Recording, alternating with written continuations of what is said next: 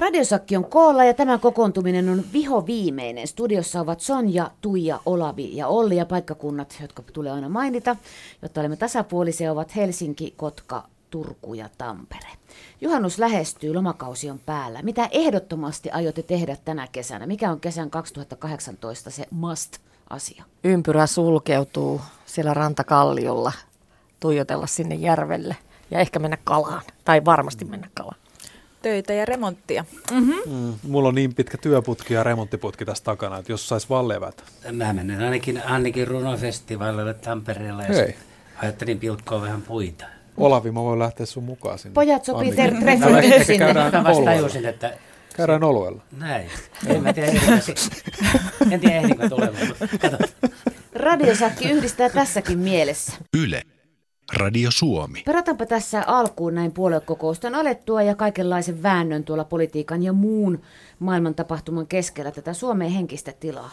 Mikä se on? Tuija saa aloittaa. Mun mielestä se ei ole nyt ihan siinä kohtaa, missä sen pitäisi olla. Että jotenkin tuntuu, että toisten ihminen, ihmisten kunnioittaminen ja mielipiteiden kunnioittaminen on hiukan hukassa. No sanotaan, että on kaksi, äh, kun harvemmin ihmiset siellä taistelevat niin kuin eri näkemykset asioista, niin sitten mennään laukomaan aika rumasti toista ihmistä hänen ulkonäöstä tai hänen olemuksestaan, mitkä ei kuulu siihen aiheeseen tai asiaan niin kuin ollenkaan, niin kyllä mun mielestä se on ääri, äärimmäisen loukkaavaa. Kyllä se sieltä vaan niin ahdistava keskusteluilmapiiri, koska tuntuu, että ei, ei avoimesti voisi sanoa niin kuin asioita. Täytyy aina ottaa huomioon, että onko paikalla sellaisia, jotka tahallaan ymmärtää vääriä iskee niin sitä vastaan. Ja jos ei haluaisi niin lähteä semmoiseen mittelöön, niin se, se estää kyllä semmoista niin kuin vilkkaavaa keskustelua monta kertaa. Että sitten aina, aina, jos tuntee ihmiset, niin siinä on helppo niin kuin avautua rehellisesti, kun jokainen, jokainen ymmärtää, mitä tarkoittaa. Mutta tosiaan niin tästä blokkiutumista on niin aika paljon, että se ei, ei osata keskustella. Kerran aikaisemminkin tätä vähän sivuttu, että, että tuntuu, että olisi osattu keskustella joitakin kymmeniä vuosia aikaisemmin paremmin kuin nykyään tällä hetkellä. Ja sama tämä toistuu varmaan asiakaspalvelussa, että tiedän esimerkiksi monia nuoria tyttöjä, ketkä tulee kotiin itkien sen takia, että heille on sanottu todella rumasti. Ei ole saanut esimerkiksi ämpylää tarpeeksi nopeasti, niin saa kuulla kunniansa.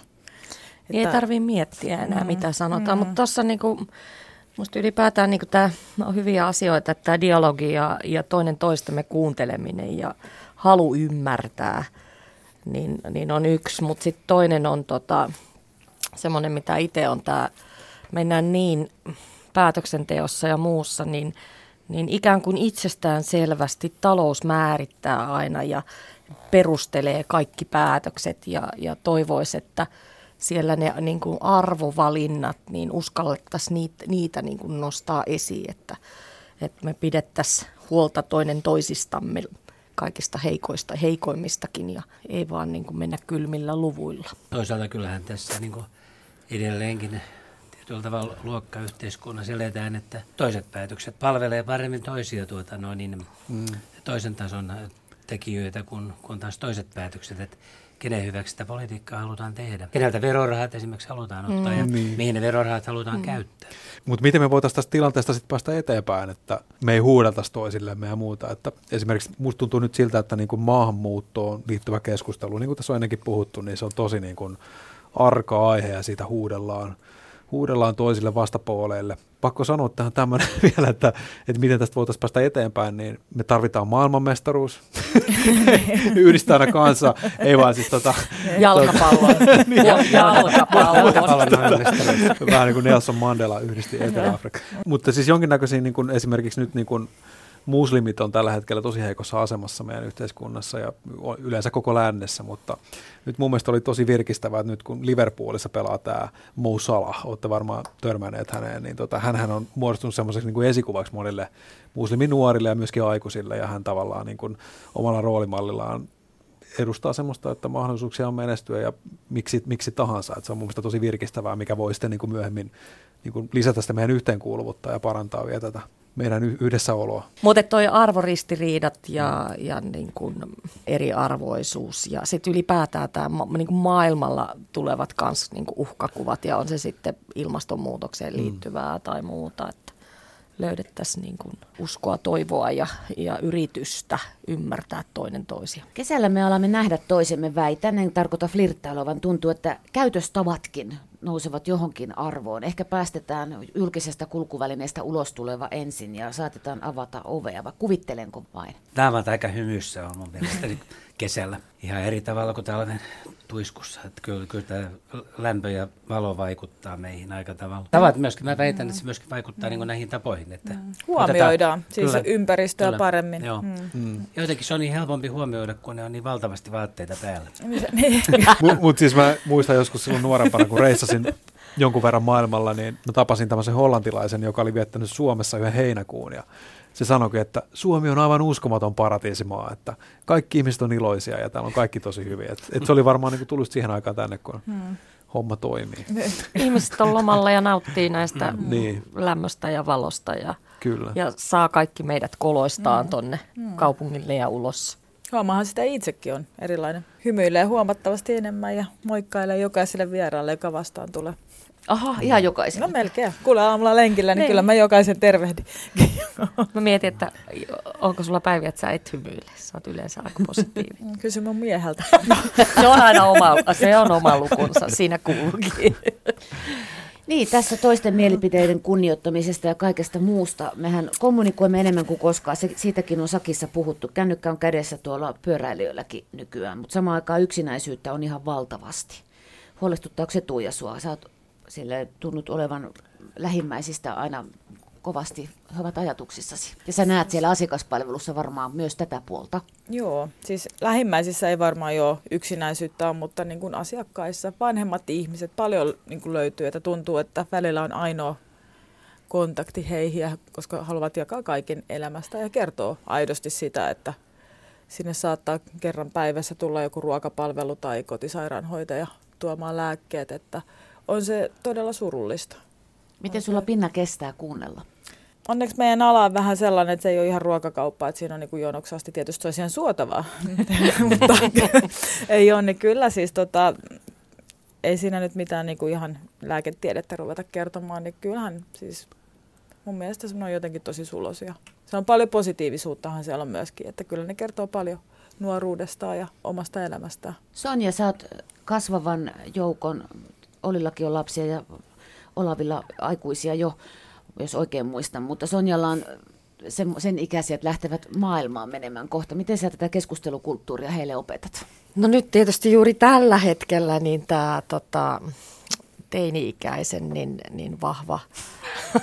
Todella sykkivä keskustelukulttuuri. Niin, kyllä, ehkä vähän vähemmän kuunteleva. Meillä keskustellaan paljon ja nimenomaan ehkä ajatuksella myöskin niin, että ei vain eh, minä päätän, miten asiat lepää ja on, vaikka ehkä välillä haluaisinkin, mutta koitetaan tuoda sitä monipuolisuutta ja erilaisia näkemyksiä. Ja sitten käydään paljon sitä keskustelua, että asiat ei ole ihan mustavalkoisia. Ja sitten tietysti nopeasti tulee tämä, tämä, mikä tieto on luotettavaa. Paljon tästä keskustellaan ja ihmetellään yhdessä.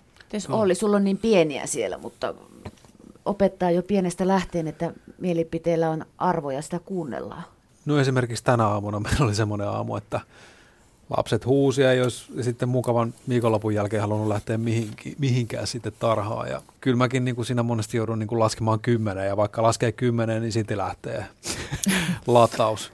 Mutta siis tota, kyllä mä koitan lapsia kuunnella heidän mielipiteitään, että se on hirveän tärkeää, että pienet lapset saa sanoa, mitä ne haluaa tehdä. Kaikki ei voi tietysti ryhtyä tekemään, mutta joo, kyllä mä koitan kuunnella. Mullakin on siis tämmöinen mm. tyttären poika, mikä on kymmenenvuotias. Ja siinä on tämmöinen aikamoinen varhaisteini myöskin, tota, mikä on valtavan kiinnostunut kaikista asioista ja on varmoja mielipiteitä, niin, niin se, ne on kyllä mielenkiintoisia keskusteluja, mitä hänen kanssaan, kun mä kuskailen häntä jollekin musiikkitunnille esimerkiksi, niin aina meillä on sitten joka viikko sellainen tunti ainakin aikaa keskustella ja hän, hän kyllä kysyykin muuta paljon, niin mä olen pyrkinyt siihen just tähän keskustelutaidon opettamiseen, että toisaalta ja toisaalta, että voidaan sanoa näin, mutta ei nämä asiat ole näin yksioikoisia, kun hänellä on niitä jonkun, joltain kaverilta hieman isommalta pojalta kuuluu jotain, niin, niin, niin hän kyllä aika hyvin on mun mielestä oppinut sillä jo puntaroimaan. Tuossa piti vielä sanoa, että, että varmasti toi, että niin kuin ainakin me ollaan meidän perheessä huomattu se, että jos vaihdetaan välillä kombinaatioita, eli lähtee vain yhden lapsen kanssa vaikka Ruotsin laivalle kaksistaan, mm. niin siellä keskustelut on aivan erilaisia kuin sitten perheen kesken, kun ollaan koko perhe koolla. Tämä on juuri se juttu, että ei vaan niitä nopeita pikaisia tota, koko perheen y- yhteenottoja, Niin, kuten kyllä. ruo- ruokapöydässä nopeasti ja jokaisella on asiaa ja kovaan ääneen. Se, että kun saa sitä aikaa vähän ja puoli huolimattomasti ollaankin kahden, niin se tarinan määrä ja keskustelun määrä ja ihania asioita ja miten fiksuja ja filmaattisia saattavat hetken aikaa olla. Niin, Kyllä. Niin mä, on, joo, kans aina, kun- koska mullahan ei ole omia lapsia, niin musta on ihana, kun siis mus sisko tosiaan asuu tuolla kaukomalla Jenkeissä, niin sit kun päässyt siellä käymään, niin musta on aivan ihana aina kuunnella, miten rauhallisesti hän aina kertoo lapsille, jos hän kieltää jonkun asian, miten hän aina selittää tosi rauhallisesti, miksi ei saa tehdä. Ja musta on ihana, kun ne lapset aina tuli koulusta, ne kertoi äidille ihan kaikki, mitä oli tapahtunut. Ja se oli mun mielestä aivan jotenkin ihanaa seurailla siinä. Tuo on ihan Mä otan kuin niinku- oppikirjasta. niin, ei, kun mä, Noin mäkin, voi olla. Mäkin sanon, että kun mä katson teitä, mä jopa voisin haluta perheen itselleni. mutta tota, että onko tämä jotenkin sillä niin kun vaan täti tulee käymään, niin nyt Meillä Se kerrotaan asioista, Joo. mutta se rauhallinen kommentointi ei ehkä ihan ole niin kuin se, se, se formaatti, missä meillä mennään. Et mun äitini aikanaan sanoi aina, että perhe ei ole demokratiatta minä päätä. Mutta radiosakkihan on olemassa siksikin. Me olemme halunneet tämän kevään aikana näyttää, että me suomalaiset osaamme puhua keskenämme, vaikka olisimme eri mieltäkin. Ja tekin, kun aloitte tutustua toisiinne, se oli hauska katsoa, miten se syttyi sieltä se, että tullaan ja rohkeasti sanotaan, mutta ei, ei huudeta. En tiedä, oletteko huutaneet sitten, kun olette täältä Ylen lämpimistä tiloista poistuneet niin tuolla ka- tuulisilla kaduilla.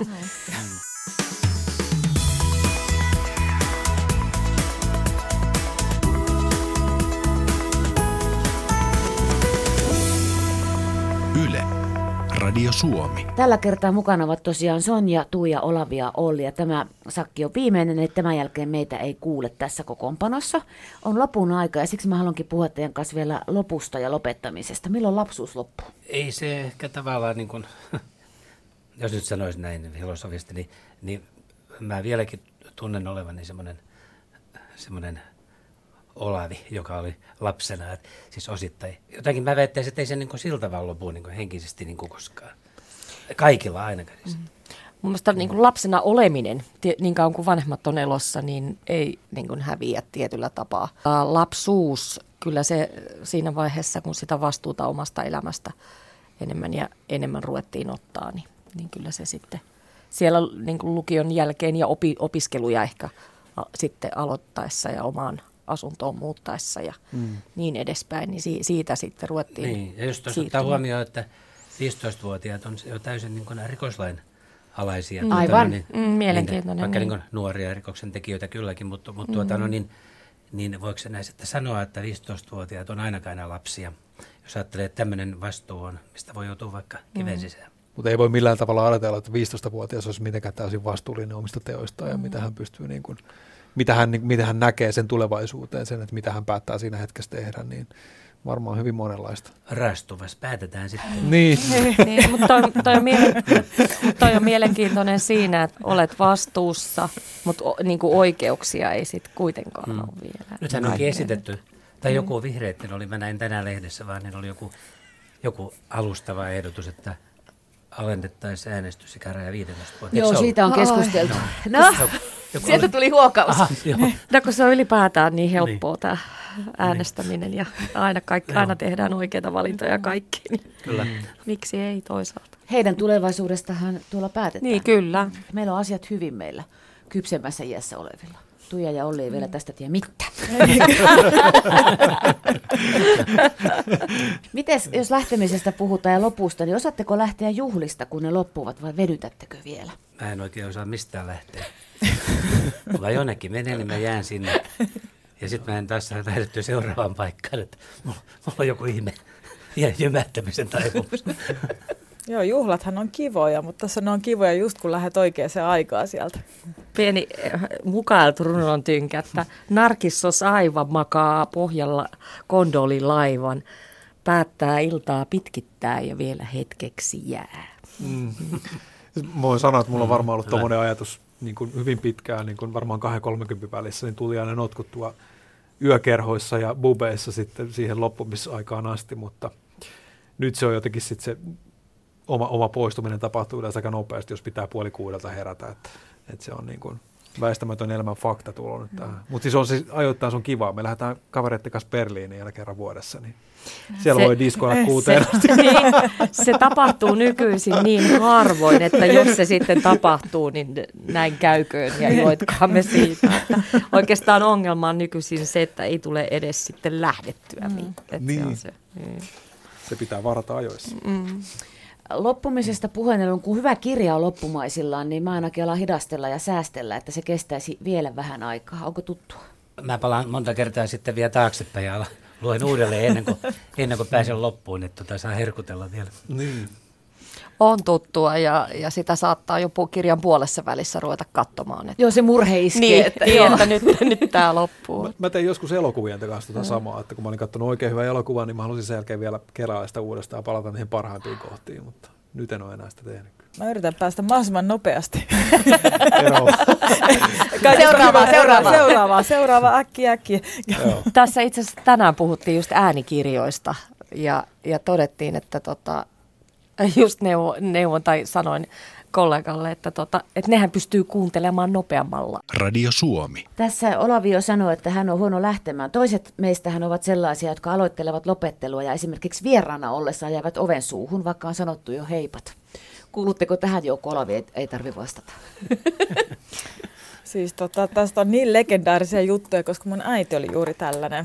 Hän, tota, ja sitten kun hänellä ei ollut ajokorttia, niin se oli sellainen juttu, että meidän isä otteli autossa about puoli tuntia.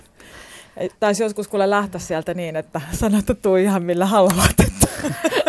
Hän oli käsittämätön. Toi on Hän, mä... joo, toi rakasti on... jutustelua siis, eikä lähtenyt Aina pois tulee koskaan. mieleen jotain. Mm, kyllä. Niin, toi on niin tuttua ja toi on, mä, että siinä vaiheessa kun ollaan päätetty, että lähdetään, niin olen jo niin kuin puolivälissä, että nyt mennään ja mun rakkalle miehelle terveisiä, niin hän yleensä, etenkin jos lähdetään Anoppilasta, niin niin tota, me katsotaan pitkään Anopin kanssa, että jaahas, tässä menee vielä tosi pitkään, koska siinä vaiheessa alkaa joku aivan uusi juttu, hän on kova puhumaan, kädet menee puu, puuskaan ja sitten oikeasti menee vielä se 20 minuuttia ainakin.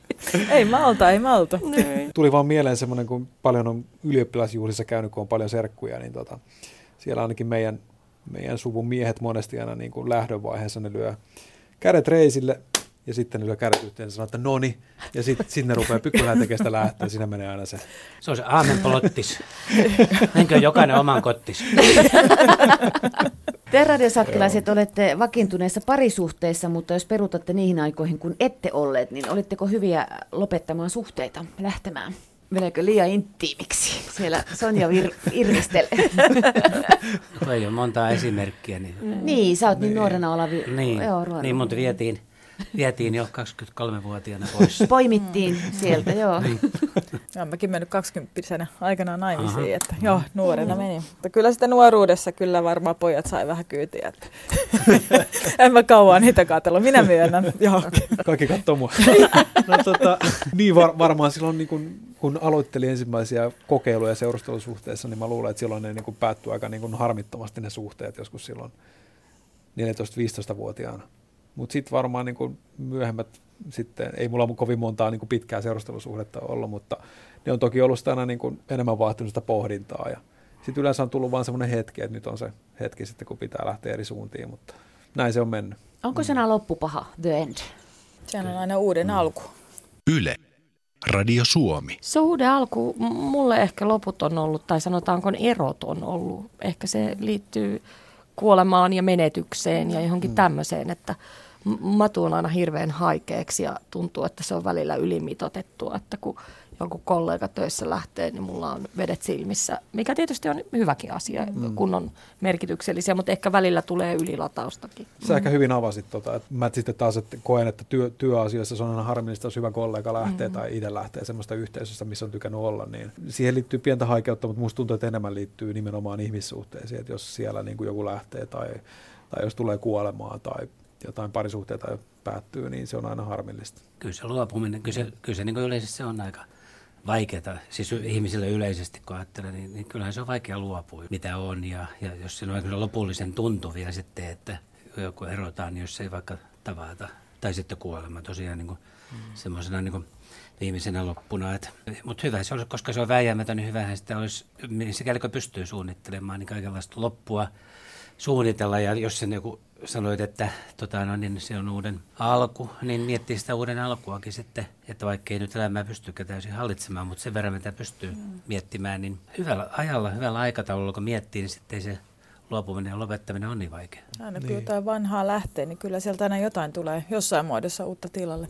Mm. No kuuluuko tämä radiosakki siihen joukkoon, joka loman loppuessa on aivan perssiiseen ammuttunut, että loppu nyt sitten ja elämä loppuu ja kaikki on ihan hirveitä, kun joutuu palan taas hihnalle. Mikä loma? Nyt on kesä alussa. Anonin Kiitos. Kiitos kun muistutit. Ainakin muistaa, että silloin kun olin töissä, vielä mä palasin kyllä erittäin mielelläni töihin. Et, et siis et rupesin odottamaan sitä, että pääsee taas työnteko, mutta mä kyllä pystyin pitämään semmoisia niin neljän viikonkin lomia sitten, että mä olin niin järjestänyt, että mulla oli pitkä loma. Kyllä se, jos on hyvä loma ollut, niin, niin kyllä se töihinkin paluu on ok, mutta myönnettäkö, että kyllä se, niin kuin se edellinen ilta, niin semmoinen pieni, pieni niin kuin rulla lähtee pyöriä, pikkasen semmoista kutinastressi jotain siinä, että toisaalta onneksi ei aina tiedä että mihin, on, mihin tilanteeseen menossa, mutta yleensä se on sitten ihan mm. ok. Etenkin jos on hyvä, hyvä loma ollut. Niin. En mäkään muista, että mä olisin mitenkään hirveästi kärsinyt siitä, että työ alkaisi. Että kyllä mä yleensä koen, että sitten kun se työelämäkin alkaa, niin se on se oma rytminsä ja sitten siinä niin kuin on oma onnellisuutensa myös siinä elämässä. Että, että loma on niin kuin hyvä jonkun aikaa, mutta sitten mun mielestä niin kuin tällä hetkellä kaipaa sitä työntekoa sitten pienen loman jälkeen. Eli emme toivo kukaan lottovoittoa. Toivomme todellakin.